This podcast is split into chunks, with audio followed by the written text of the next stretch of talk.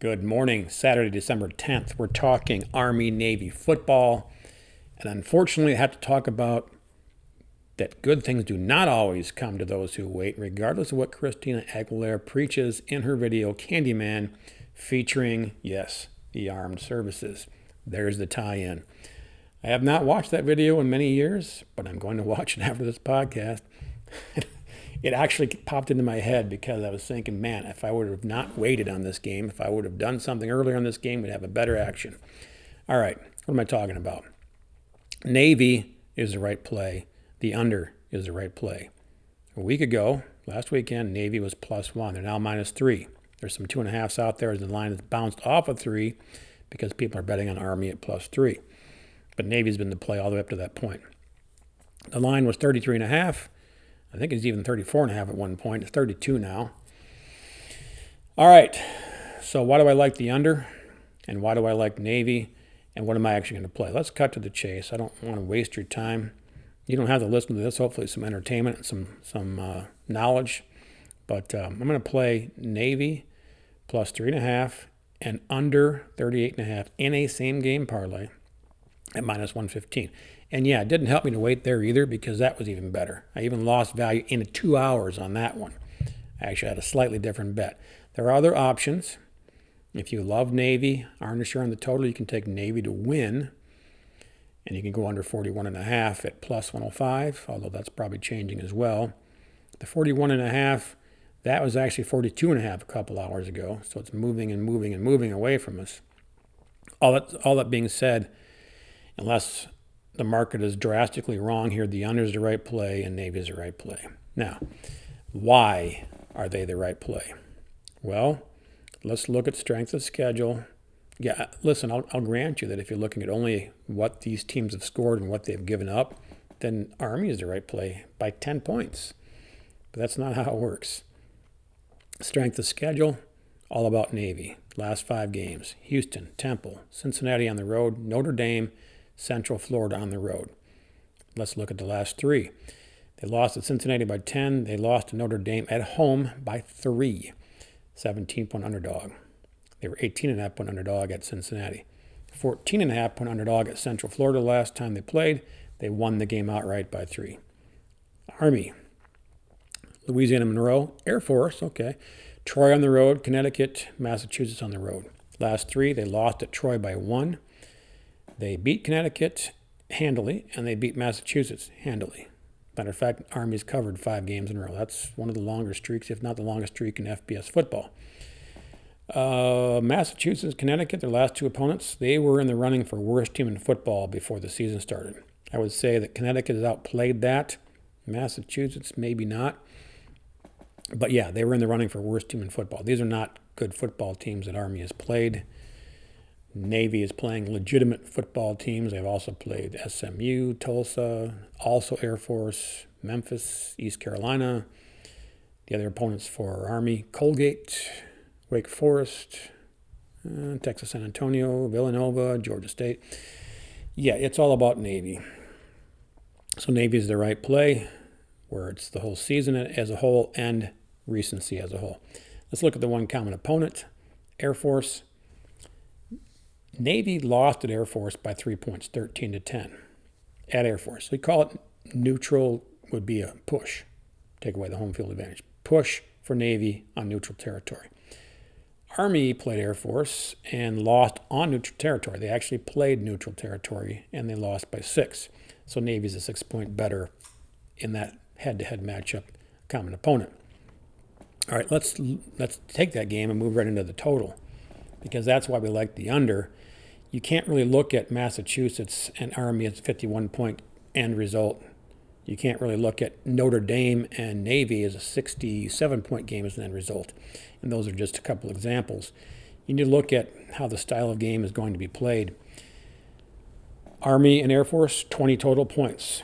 Navy and Air Force, 23 total points. Both of those academies, Navy and Army, gave up 13 to Air Force. It's just that uh, Navy scored three more points than Army did, seven and ten. Obviously, that's under our 32. Well, let's look at else. Let's let's look at the military because we're talking about style of play. All right, let's talk about style of play. Army and Navy have played each other every year. They have 16 unders in a row. 16, 1, 6, 16 unders in a row. Now, obviously, they weren't comically low at 32 every year. They haven't been 32 for the last 16 years. Matter of fact, they were 55 and a half in 2014. Then it was 50, then 46 and a half, then 44 and a half, then 38. Now you get the point. 35 and a half last year, now it's 32. At some point, you can't move the total any lower before you're not, you're not going to take under 21, right? So where is the point? Where do you draw the line? When's it finally going to go over? Well, again, looking at Air Force, 20 points and 23 points between the three uh, of these military academies. Last year, Navy 17, Army 13. Year before that, Army 15, Navy 0. All right. So you can continue to take the under here and do it logically. I think this year still says to take the under. Now, again, it, it is comically low. So you could say enough of that. I'm taking the over. It's a contrarian play to take the over. And it's hard to fault you on that. All, my best recommendation would be is please don't take the over. If you can't follow along with the under, I, I completely understand that. I, I sympathize.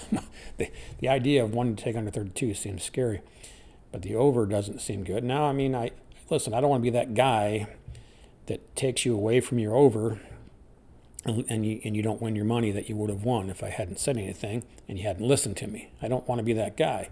I'm trying to tell you the facts of it, and the over is not right. That doesn't mean it ends up that way. Maybe Army wins too. Maybe I'm wrong in two different directions. I am right a lot more than I'm wrong. And if you follow back podcast, then you know that. If you check check us out on score uh, score projections at Patreon, then you know that. But I don't win 90% of my games. I don't win 80% of my games. You know, it, I don't win 70%. I win a high amount for professional sports betting, which really you're looking to get 60%. All right, let's let's talk about this game again though. Navy is the right play due to what you've seen with the history of these two programs, how the style will be played. It'll be lower scoring, and that's going to favor Navy in this game because of their strength of opponents. They're going to be able to get this job done. Um, as far as style of play, I guess I didn't really talk about that much. What, what do I mean by style of play? And again, I think many of you know what I'm going to say. It's pound the rock, it's run the ball. They don't pass. They might pass five, six, seven times each side if they're lucky. There could be three. Really, they're running the ball against each other. They, they run the ball in general against anybody. They really do against each other because it's going to be lower scoring. Therefore, there's nothing to catch up to. There's probably not going to be a 14 point lead by somebody here. So they'll just keep running the ball. Matter of fact, they'll run the ball at fourth and goal at the two yard line, and they may not make it. They may waste an entire drive with no points. They're probably also going forward in fourth and three from the 35 yard line, the opponent 35, not their own, I would think. And they might miss that one because they're afraid of missing a 53 yard field goal. Then they turn it over on downs. The other guy gets 15 yards and punts from the 50. Now they have to go 95 yards. They might get 30. And it's just run and pound. Three yards in a cloud of dust, right? It's just not conducive to a high scoring game. Yes, at some point, I'm hoping it's 17 in a row that it's under because I'm betting that way. Although, again, I, I only need under 38 and a half. So if we get a 37, a 34, we're going to win, but the streak of unders will be over. And that would almost be merciful at this point to finally end that so we can actually look at things in a more rational way. But 16 unders in a row you typically don't look at what's happened in the past because it's different athletes, but in a way, it's just plug and play. This is how I'm going to play. I'm Navy, as I'm playing this way. I'm Army, I'm playing this way.